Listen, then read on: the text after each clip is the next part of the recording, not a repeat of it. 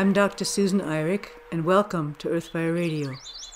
Earthfire Institute is a wildlife sanctuary and rehabilitation center whose mission is to change how people see and therefore treat wildlife and nature.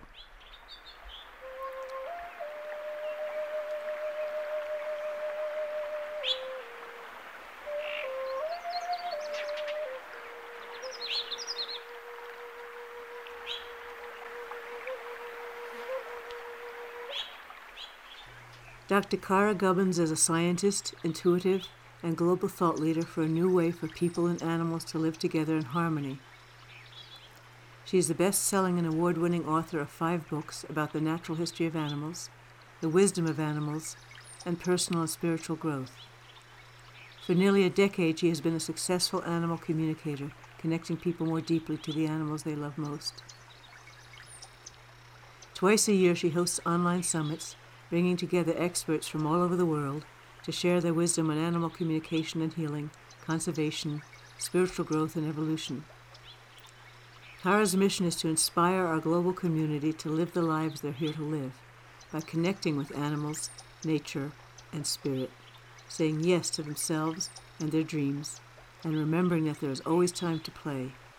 Dr. Gubbins recently interviewed me for her Animal Wisdom World Summit online. The conversation was good, and I wanted to share it with you. Learn more about her work at drkaragubbins.com.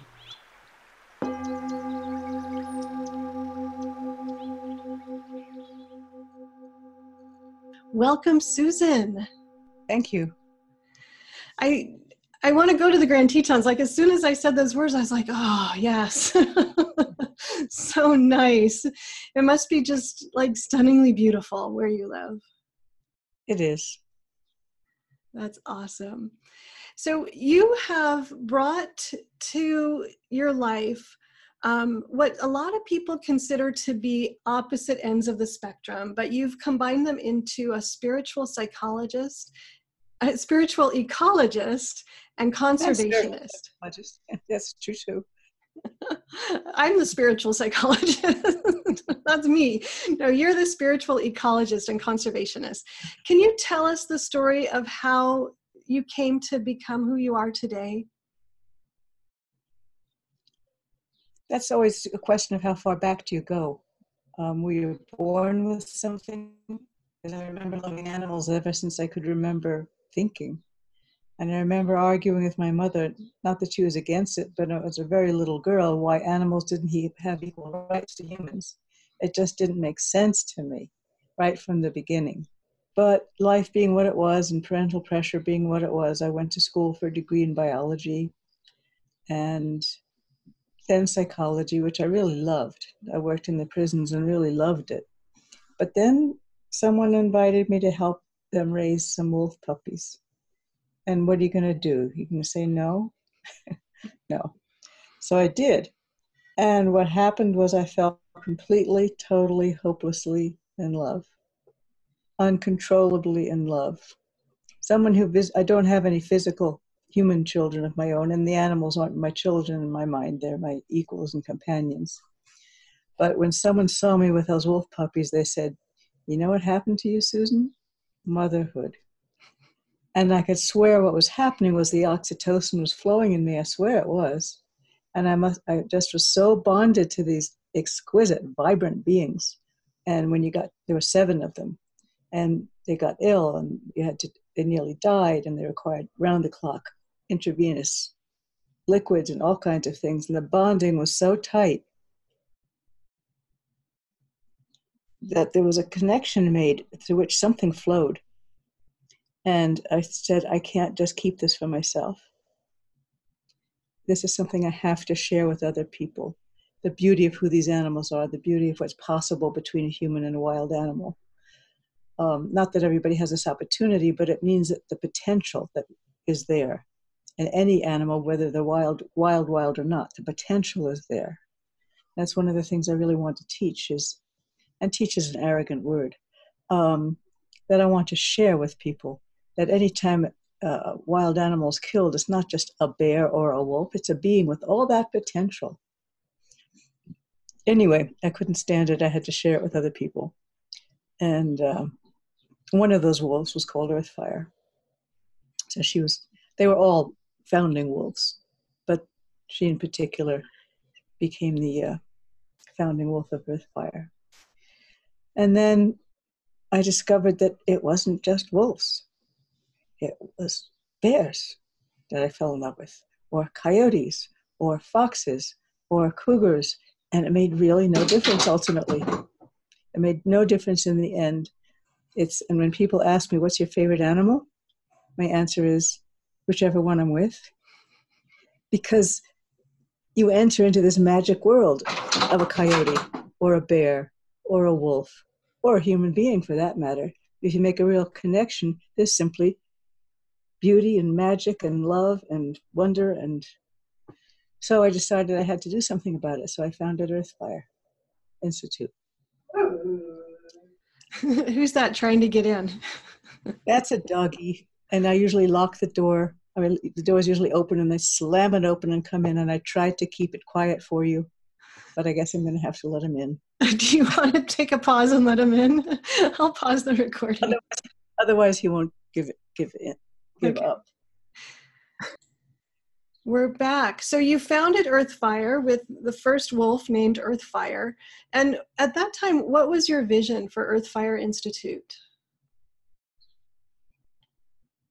It's fundamentally always the same to help, help connect people with the incredible wonder and beauty and richness that's around us for everybody's sake. Um, a lot of people say they like animals better than humans, and that, I think that's a mistake um, a friend of mine said, actually, we humans need love the most. We're the most troubled. True. yeah. Um, but it's really, if we're going to make a fundamental change, we have to love everything. And that includes all life, and that includes humans. So, but so I really enjoy being a psychologist. I love it, but it's secondary for me. I did it for many years, but secondary. This is a total passion. And and it's because who the animals are.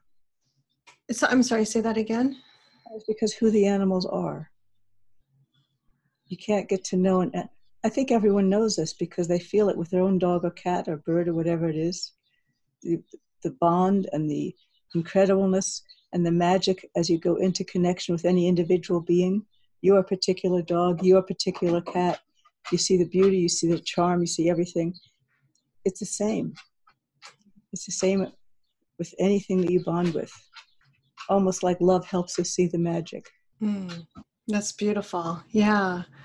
It reminds me of um, Karl von Frisch, who was the person who discovered that the waggle dance of bumblebees was actually information and communication. But he said that each species um, I don't know, provides us with all or nearly all of the mysteries of life. If we look into one species, we're going to yeah. find all of the mysteries of life. And what I hear you saying is when we look into one individual, we when we really truly connect, we're confronted with the all of the magic of life. It's, yeah, I wouldn't use the word confronted. I would say drawn into.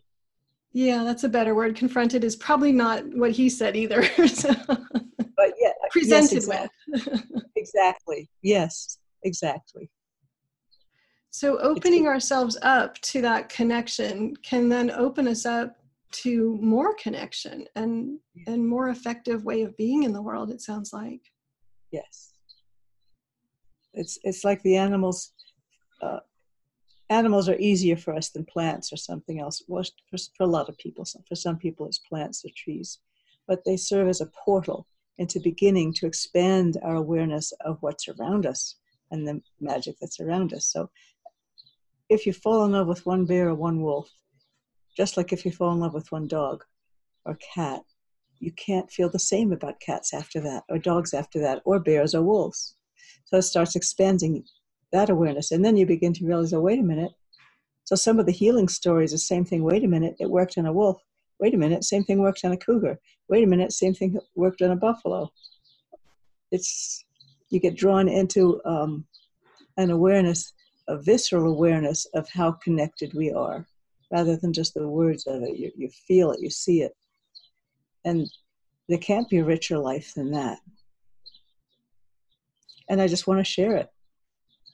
So, how do you share it? As best I can. um, I found it there. Yeah. And we, and we have retreats, they're not too many, um, through writings, uh, speaking, uh, the website, uh, film, small films that we make, as best I can. I can't have billions of people here. So I have to reach out as best as, and make the, the writing and the videos and the teaching as vivid as, as possible. So I'm bringing the animals with me to the extent I can. And sharing that experience with your reader or your viewer in such a way that they get that feeling inside themselves. Yes. Yeah, one basic thing of communication is you have to be feeling it yourself if you're going to convey it.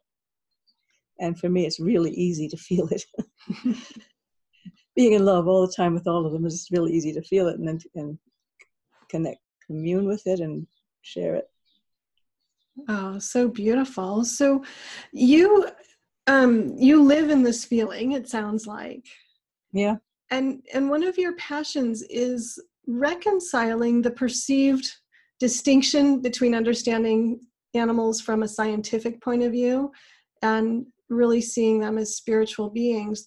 Can you explain how how you know those two things aren't mutually exclusive? it's a, a huge failing of our Western civilization that we put things into boxes. And that's how we're trained to see. And when you fly over the United States, you see the, the land divided into boxes, it's state lines. Um, and we talk about you go to a heart doctor or a stomach doctor, they're not connected. And people say, You're a biologist and a psychologist. You mean they're not connected? um, there are different ways of using our brain, different brain patterns, different brain waves. Nothing is mutually exclusive. If we think it's mutually exclusive, we're already lost. We've already left out a huge amount of information that's useful. So you can you can try to understand something scientifically, but that doesn't mean you have to do it without the sense of magic behind you or wonder. That's what that's what we take out. And somehow we need to be able to combine clear thinking and clear and accurate observation, trying to keep our emotions out of distorting things, which is really important, with the clear reception and knowledge that there's something more than the scientific way of being. Mm. So somehow we need to find a way to. What we've done is we either go to the we meditate and go to those brain waves, brain patterns, or we do science, and that's to be hard and cold and rigid and bad science. There is such a thing as good science. um, uh, bad science is um, saying you have, in my mind, saying you have to look at animals as objects. And I get trouble all the time. And how dare you call that wolf anything other than the number we've given it, 326 or whatever it is? You're anthropomorphizing. That's such a deadly mistake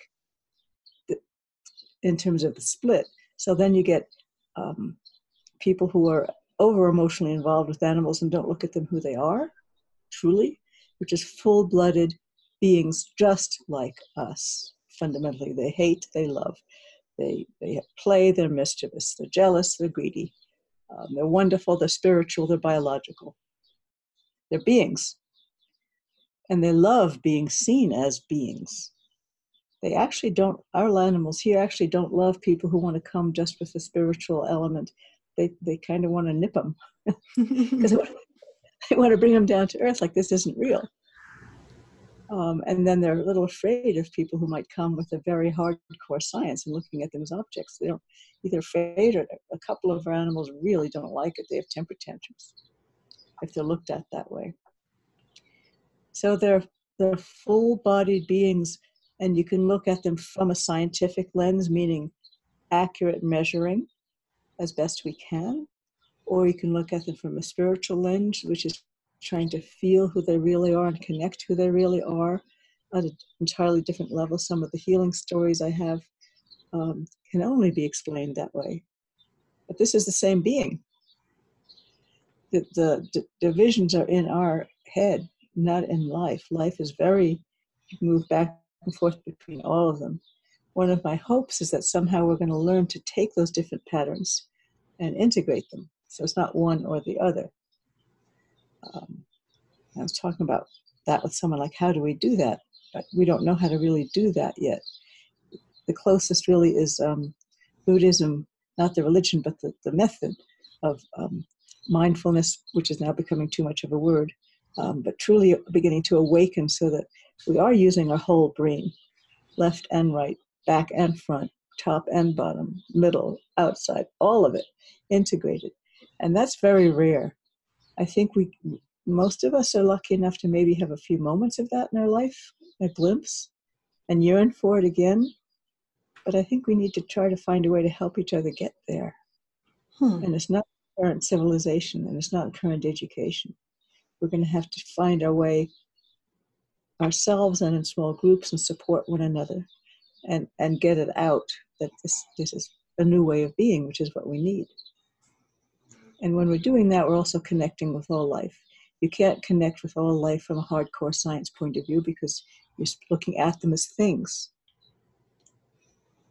And you can't really make excellent decisions just from a spiritual point of view because you've got to come down to earth and do some practical things, though it's imbued in my mind from a spiritual perspective and with spirituality, but then you come to real practicality.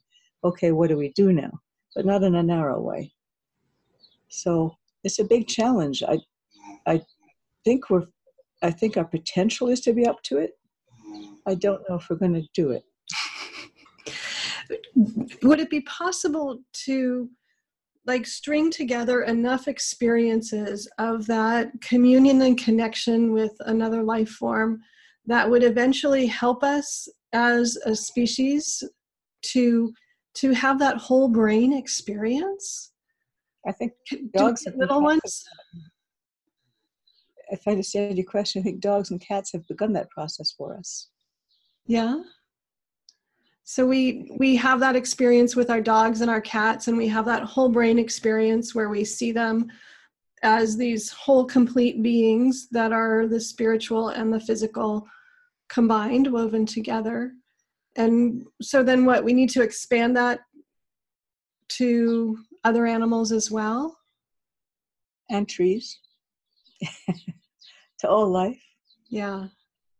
Another thing that helps with that is a tremendous explosion now of books and studies on the intelligence that's everywhere, the intelligence of an octopus, and the fact that their consciousness isn't in a brain, mm-hmm. spread out throughout the whole body. Um, so we're beginning to think of consciousness differently, and that's really helpful. Or that crows and magpies can outperform chimpanzees in certain tasks. Tiny little brain? How is that possible? One of my favorites is a slime mold that, that is just this oozing little mass on the ground. Um, and it's exactly what it said it's a slimy, moldy kind of thing, can outperform a computer. There's no brain at all. And that's hard science. This is where science is wonderful. Um, doing, doing the tests um, to show the, the seeking behavior of the, of the amoeba like slime mold and how it finds its way as efficiently or more efficiently than a computer to certain sources. So it actually um, outperforms the, the, layout of the transportation system of Tokyo. What? I have a blog about that, and there's a lot of research on it. People are just fascinated with it. So we're beginning to understand that consciousness is everywhere and it's not located in the brain that intelligence is everywhere, that most likely a lot of leading thinkers say that intelligence is a property of the universe, and that consciousness is a property of the universe.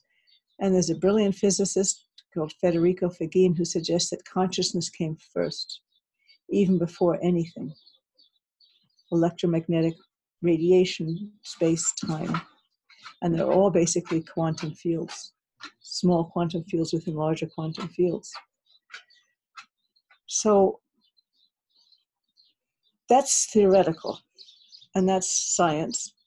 And that's our using our incredible abstract brains for reaching for the stars and trying to understand things. And then there's the rest of it, the, the deep visceral connection with other life. And ideally, we don't go off into Never Never Land, into abstract worlds. And, and we never stay so grounded that we don't allow ourselves to fly. It's an interesting balance.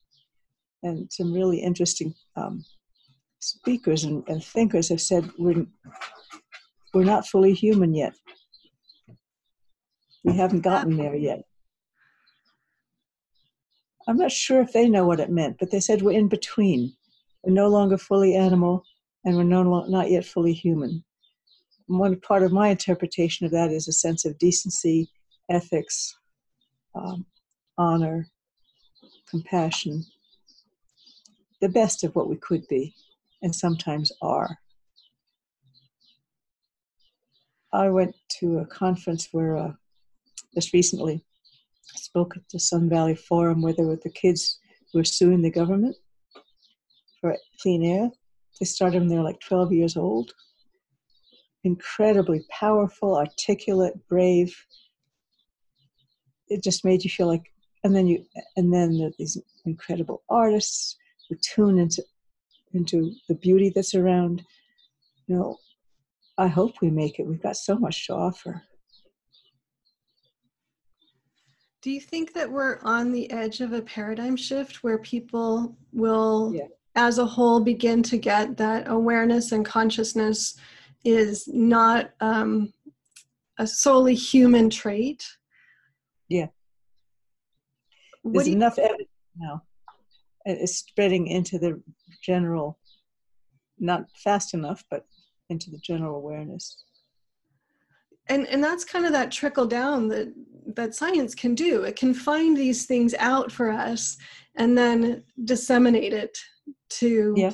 you know the the masses the regular people however we want to think about it and so giving us that information can be helpful but again i feel like part of what you're saying is the information is just information unless we have that experience in our body it doesn't have as much meaning. Would that be accurate? It's not even useful. Can even be dangerous unless we combine it with our heart and an embodied wisdom. But it is a uniquely human characteristic that's quite wonderful to be able to, to try to understand the universe. In some ways, you can think of being human is um, the universe trying to understand itself. I love that. I love that because we're not separate from the universe we're part of it right well there isn't a molecule in our body that didn't come from the universe not an atom. And we'll go back to the universe. So we've been living for centuries in these false dichotomies, and you know, I think um, Descartes was, you know, the, the big voice for that, right? And kind of pulled the wool over everybody's eyes for many centuries that things are either are are or aren't. It's one or the other. That there's this duality, and and what I hear you saying is, well, obviously that's not accurate and that there's um, a quantum holistic I, I, I, don't know that i even have the right word for the um, the holisticness of the universe and our place inside of it as connected to it so i'm i'm feeling like we need a new word to describe what you're to to kind of um, name what you're describing of this holistic experience in our bodies of that whole brain connectedness and that that whole brain body. that's Sorry, whole what? brain. Whole brain and body. Whole brain and body. If we think whole brain then we left out the body it's a whole an incredible wisdom comes up from our bodies and all the individual intelligences that are in our bodies, all those millions and trillions of microbes in our body, all of whom have their own form of intelligence, and, and but they're coordinated in some incredibly miraculous way. There's tremendous wisdom. So we have to be really careful about the words we use because they actually shape how we think. So if we say whole mind, wait a minute, that's up here. What about the rest of it? And when we say the earth, what do you mean the earth? As if it's out there. Or if you use the word nature, um, I think I want to help nature go out into nature. The whole idea is that we're going, we are going out into something else, as opposed to us being an, an integral part of it. It's a radical kind of shift. Um, and what made me think of that is you saying we have to find other ways of saying it other than we have to save the earth. We have to save nature. Nature saves us. It's, it's an absurdity. But i don't know how to express haven't figured out yet. Maybe some of your listeners can. Or feel free to call you or me or whatever with their ideas of how how do we change the language to express the truth of what you're saying Yes, I love that. How do we express the truth of what we're saying? How do we find the words mm-hmm. that that capture and convey the the holistic nature of consciousness and connection that is inseparable, right? I think mm-hmm. so many of us have the illusion of separation, and I think that's exactly what you're getting at. Is I, what um, a lot of my friends in Africa call the great separation sickness the idea that we're somehow separate from nature from earth from universe from consciousness that there's these compartments that like you said yeah. at the beginning. Don't know what it is uh, a lot of great thinkers charles eisenstein talks about it he's a great thinker. Um, i think there's some biological element to it. Our brains have got are so complex now that we, we haven't learned how to manage them properly. I think maybe that's part of our not becoming fully human yet. I think that grows so fast that it's not integrated properly uh, or to function really as a whole. We have to really work at it. We've got to develop our consciousness to begin to integrate our own brain, which is where mindfulness and you know helps develop the forebrain there, and so become more alert and aware rather than just reacting. So, some degree, I think is purely biological. Incredibly brilliant, brilliant thing that we have up there, and we don't know how to manage it. um, it makes sense when you say it like that. and the consequences to our not managing it all kinds of societal and environmental consequences because it's not integrated with our emotions properly. It's still a bit of a mess. And our job, to the extent we can do it and do it in time, is to start making it more, more coherent and and connected with what's what's true and loving and eternal and good. And those words all have to be explained. We don't have time to do that. What does good mean etc but we we all do have a sense of what it is. So how do we do that is a really interesting question. So i think there's a biological element to the whole issue. Um, i think there's a spiritual element to it and how do we develop ourselves and how did we come to be born into this incredible state of being human? Well even more the incredible state of being alive. Wonderful mysteries. Yeah. Do you have a vision for the future for humanity for the life force the consciousness i can't even use the words now because they're too limiting and too separating. Yeah. Yeah. On a more physical level, I have a vision. So life needs to flow. A lot of our diseases in our body are because of blocked energy. Um, we divide the, the earth up and we cut it into pieces. Life needs to flow. And so if we develop wildlife corridors through which genes can flow over space and time way beyond our lives, and animals as carrier of the genes, um, and animals as beings, and animals as spiritual beings, but right now I'm talking about the biological element. One vision is to have wildlife corridors flowing and interwoven throughout all the continents so the animals can move up freely and we can interact with them while leaving them space and not chopping everything up and taking everything away from them so that we can live in harmony there's, there's always going to be some strife because that's the nature of life as was given to us. Um, animals kill other animals. Um, even if we're vegan, we're still killing life in order to eat. So there's always that element of conflict unless you sort of transform it into a more, it's a whole other discussion, um, that you honor whatever life it is that you're eating. And it gets transformed into you, and you live the best possible life you can to honor it, etc. But we were given that; we have no choice over that. Um, so how do we how do we manage all that? So one vision is um, to have the wildlife corridors. Another one is for us to begin to live feeling the magic. You know, right outside my uh, my window here is a willow tree. Is a tree, right? But it's also a living being.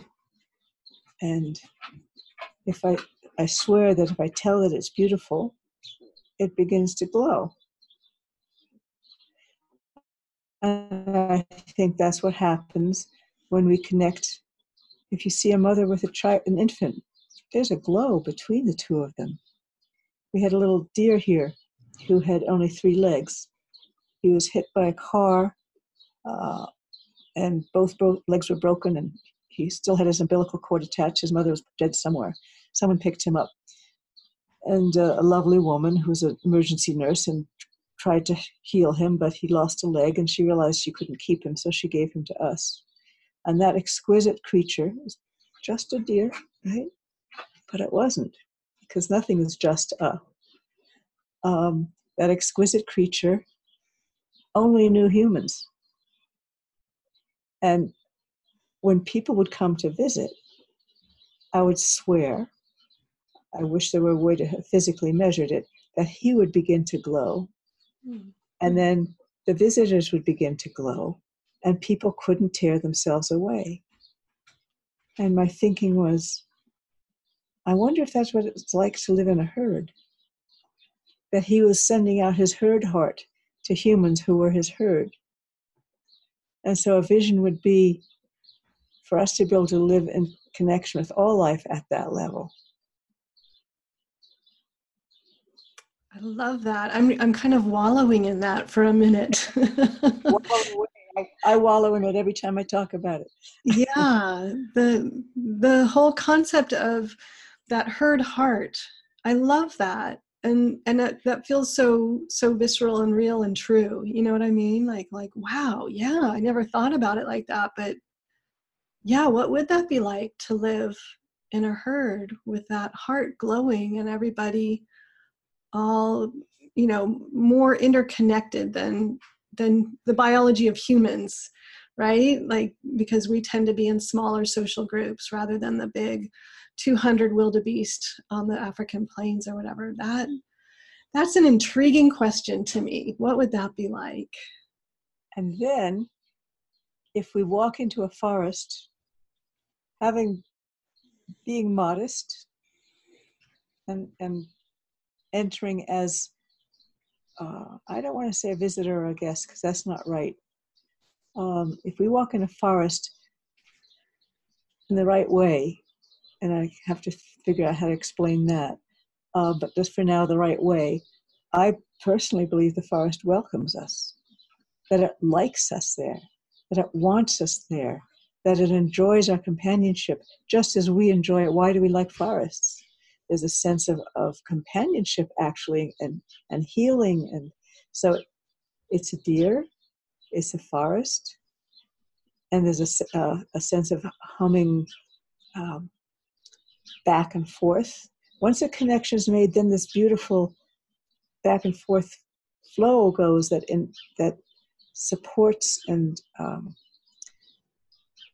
that's just supports and encourages that uh, energizes each of us. It's like a variation of fertilization mm. that happens. And so I'm saying it's not just a deer, it's everywhere. It's easier for us with an animal, but I think it's everywhere that we could live in that kind of a way within that frame of reference, there's re- what we will call reality. Um, we have to eat. We need to take certain forms of life for our own life form, even if it's not just say even if um, cutting down a tree because we want the wood. We have to balance all that, but that's the frame of reference. So that within that frame of reference, we do nothing mindless. We do nothing wasteful. We it's very different if you take a life mindlessly or with care. Somehow it's very, very different. They say, you know, people with PTSD, if you have PTSD from a flood or a uh, landslide or an earthquake, very different from PTSD of cruelty visited upon us by another human. Very different. And I think that's true for all life if we're caring and careful about what we take and how we take also we'll take less, we'll take more carefully, we'll do less damage to the environment, then we wouldn't even have environmental problems. Because right. that's based that lack of connection, what you talked about separation, that lack of connection means lack of care. Caring comes from connection. Disconnection means no care. Then you can do anything. And then you get all these lovely consequences we're living with. Right. Right. Well, very well said daring to care. Yeah. About every living About thing. everything. About every living thing, yes. Yeah. Susan, do you have any final words of wisdom that you want to share with our viewers? We're in this together. It's an incredible, magical world. And it's up to us at this point. I guess my biggest concern is that we don't pull it together enough. We get so lost in ourselves or our worry or our fear or the ridiculous media and all that politics that we don't go to our best selves and become what we could become.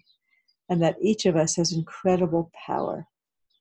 Each of us. I don't care if you're a little old housewife or president or whatever it is. As humans, each of us can be a nexus for change in our own unique way with our own unique um, skills. And that way we're being ourselves we're fulfilling our destiny and we're helping what's going to be.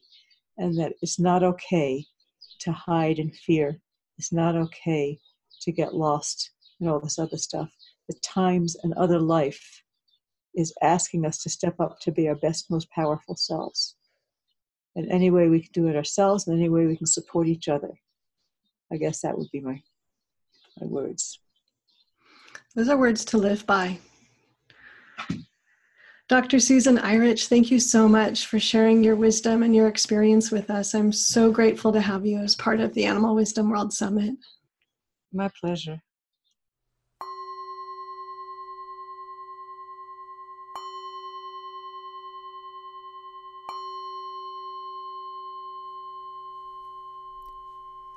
This is Dr. Susan Eirich for Earthfire Radio, a production of Earthfire Institute. If you would like to help with our mission to change how people see and therefore treat wildlife and nature, please make a donation at our website, www.earthfireinstitute.org. The soundscapes are by Wild Sanctuary Presents, Bernie Krause and Philip Auberg. Thank you for listening.